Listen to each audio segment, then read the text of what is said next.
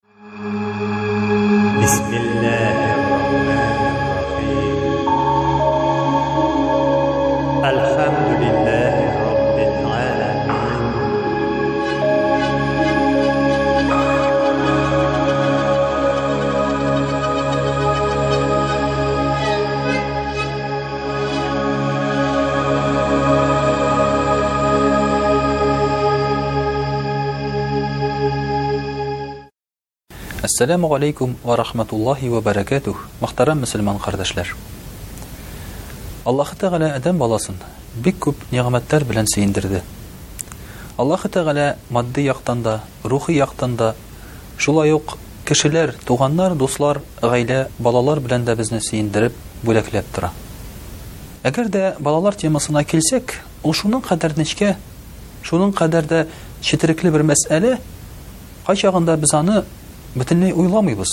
Ә башыбызга килеп төшкәч, башыбызны тотып, кая куярга белмибез. Мәсәлән, балаларыбыз авырып китсә, кайгы хәсрәт күрсә, я булмаса, шул балаларыбызга берәр нинди авырлык килсә, ул үзебезгә килүгә караганда да авыррак. Ләкин кайчагында шушы балаларга хәсрәтне әти-әни үзе китерә. Гаҗәп, бик гаҗәп. Үзләренең ана карнында йөртеп шушы баланы тугыз ай буена дөньяга китергәч, кулларына алып сөенгәч, шушы баланы мөхтәрәм кардәшләр кайгыга, хәсрәткә салырга мөмкин ата-ана. Әгәр дә Рәсәйдәге мәгълүматларга карасак, соңгы вакытта гына аналары үз балаларын тәрәзәдән, балконнан ыргыту очраклары яки балалары белән тәрәзәдән сикерү очраклары булды. Ул гына түгел, чүплеккә ыргытылган балаларның да исәбе-хисабы юк. Статистика әйтә, һәр биш көн саен Рәсәйдә ата-ана үзенең баласын үтерә икән. Бу коточкыч цифра, мөхтәрәм кардәшләр.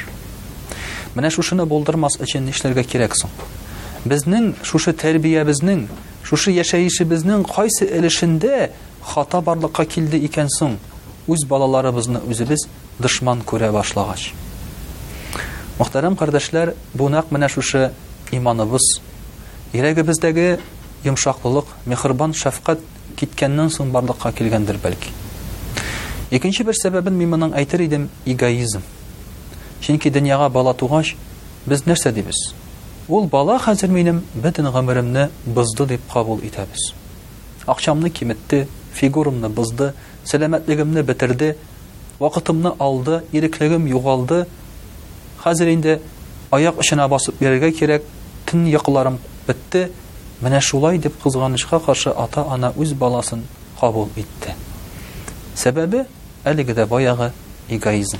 Үзеңне ярату, үзеңә табыну һәм инде үзеңне шушы балалардан өстен кую. Әлбәттә, безнең әйтәсе килә, әгәр дә Сиңа бала кирәк түгел икән, ник тудырасың син аны? дип. Ләкин инде дөньяга килгән икән бала, әлбәттә, син аны җаваплы итеп кабул итәргә тиешсең. Әлбәттә, син шушы үзеңдә йөргән баланы ярата башларга тиешсең. Аның гомере синең гомереңнән әллә ни түбән түгел.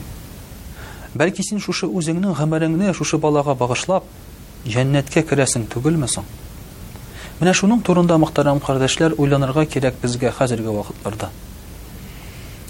Инде Аллаһы Тәгалә шушы балаларыбызны безгә әйтә. Лә тактулу әүләдәкум хашьята имлак. Үз балаларыгызны фәкыйрьлектән, хәерчелектән куркып үтермәгез ди. Ә бит чыннан да, балага узгач иң беренче сорау, ашата алырмынмы? Ашатучы син түгел. ашатучы, Аллаһы Тәгалә. Туендыручы, Аллаһы Тәгалә. Кайвакытта дөньяга килгән нарасый аркылы ризык килеп, бөтен гаилә шуңа яши башлый. Бу бик хикмәтле сүзләр, мөхтәрәм кардәшләр. Чыннан да, дөньяга килгән бала белән күп кенә кешеләрнең хәлләре җиңеләя, эшләре ачылып китә, ризыклары артып китә. Әгәр дә шушы баланы син төшерәсең икән, юкка чыгарасың икән, аңа карап, акча килми. Менә шуны онытмаска кирәк. Инде мөхтәрәм кардәшләр, Пәйгамбәребез саллаллаһу алейхи ва сәлләм безгә әйтә. Баланың әле безгә ниндидер бирәсе бурычы булганчы ук, безнең балабыз алдында бурычыбыз бар. Беренчесе мөхтәрәм кардәшләр, шушы дөньяга килгәннән соң, Ул балага без матур исем бирергә тиешбез.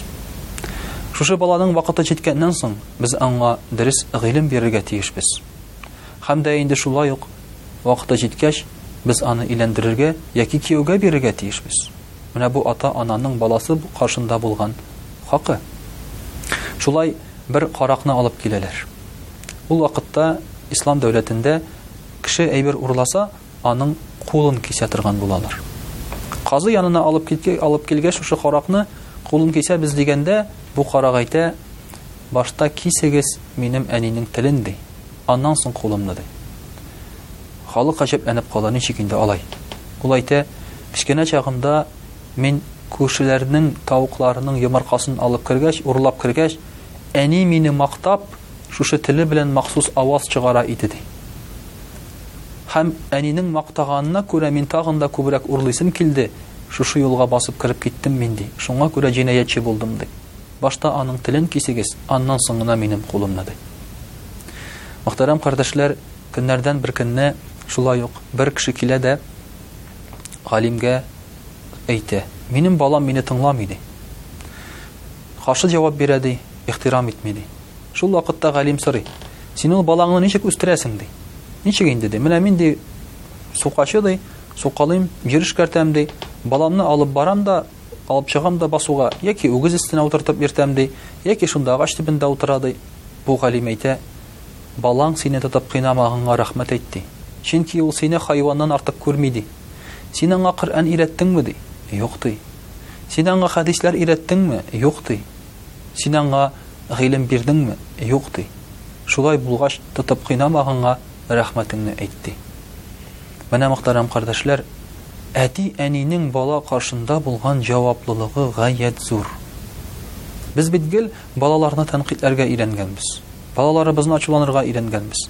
Ә бит балаларыбыз, алар безнең көзгебез. Көзге һәрвакыт дөресен күрсәтә, ул бит ялганламый. Һәм шуңа күрә дә балаңның үз-үзен тотышы, сөйләшүе, тәрбиясе бу тулысынча сине кабатлый торган әйберләр. Әгәр балаң сиңа хәсрәт китерә дип уйласаң, авырлык китерә дип уйласаң, Димәк, син үзең үз-үзеңә авырлык китерүче. Менә, мөхтәрәм кардәшләр, балалар, шушы балалар, безне шулай ук харап та итәргә мөмкиннәр. Чөнки дөрес бирелмәгән тәрбия аркасында Аллаһ Тәгалә безне җәзаларга мөмкин. Ләкин шул ук вакытта дөрес бирелгән тәрбия аркасында без җәннәткә дә керә алабыз. Мәсәлән, Инде җәннәткә кергәннән соң да кешенең җәннәттә дәрәҗәсе үсә икән. Шул вакытта ул кеше сорый, Я Рабби, нәрсә бу, ди? Нишләп минем дәрәҗәм үсте, ди? Шул вакытта аңа әйтәләр, Дөньялыкта балаларың кылган догалар белән синең җән дәрәҗәң үсә җәннәттә, ди. Ягъни, балаларыңны иманлы итеп тәрбия кылгач, алар сиңа дога кылгач, әле җәннәткә кергәч тә кешенең дәрәҗәсе үсә икән. Ә тәмугтан чыгу турында, гөнаһлар кичерелү турында әйткән дә юк инде. Шулай ук, мөхтәрәм кардәшләр, Кыямәт көнендә китерерләр әти-әнине. Аларның башларына кидерерләр махсус бер таҗ. Ул таҗ нурдан булыр. Аның нуры офыкларга кадәр барып җитә. Шул вакытта кешеләр сорый, Ни, кемнәр бу, ди. Нишләп бу кешеләргә шундый таҗ кидерәләр, дигәч, Фәрештәләр әйтәләр, Бу кешенең баласы Коръән хафиз, Коръәнне ятлаган кеше, дияләр. Менә, мөхтәрәм кардәшләр, шушы балаларыбыз безгә нинди дәрәҗә биргәнен без күрергә тиешбез. Ләкин шул ук вакытта әйткәнебезчә, ул балаларыбызга без шулай ук дөрес мөгамәлә дә күрсәтергә тиеш. Чөнки бит Балабызга күрсәткән начарлык ул җинаяткә караганда да авырырак. Чөнки син җинаять кылганда чит кешегә, ул сине белми. Аның күңелендә сиңа карата нәфрәт калмый, чит кеше ул. Әмма үз балаңның күңелендә нәфрәт уятсаң, аңа карата җинаять кылсаң, гомерлеккә ул бала зәгыйфь булып кала.